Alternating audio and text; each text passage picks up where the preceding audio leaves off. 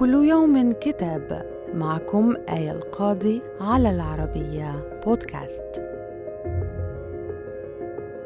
نتناول اليوم كتاب سحر الأبوين من تأليف عالمة النفس النرويجية هيدفيج مونتغمري وترجمة أيمن شرف، وهو الكتاب الأول من نوعه في سلسلة كتب خصصتها المؤلفة للحياة الأسرية وكيفية تربية الأطفال.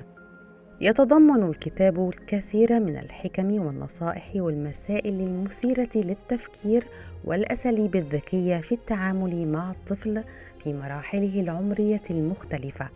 وقد بعدت المؤلفة في كتابها عن فكرة التحليل النفسي والصياغات التنظيرية المتخصصة، واتجهت مباشرة إلى جوهر ما يحتاج إليه الآباء من معرفة لتحقيق السعادة الكاملة في العلاقة بين الآباء وأطفالهم.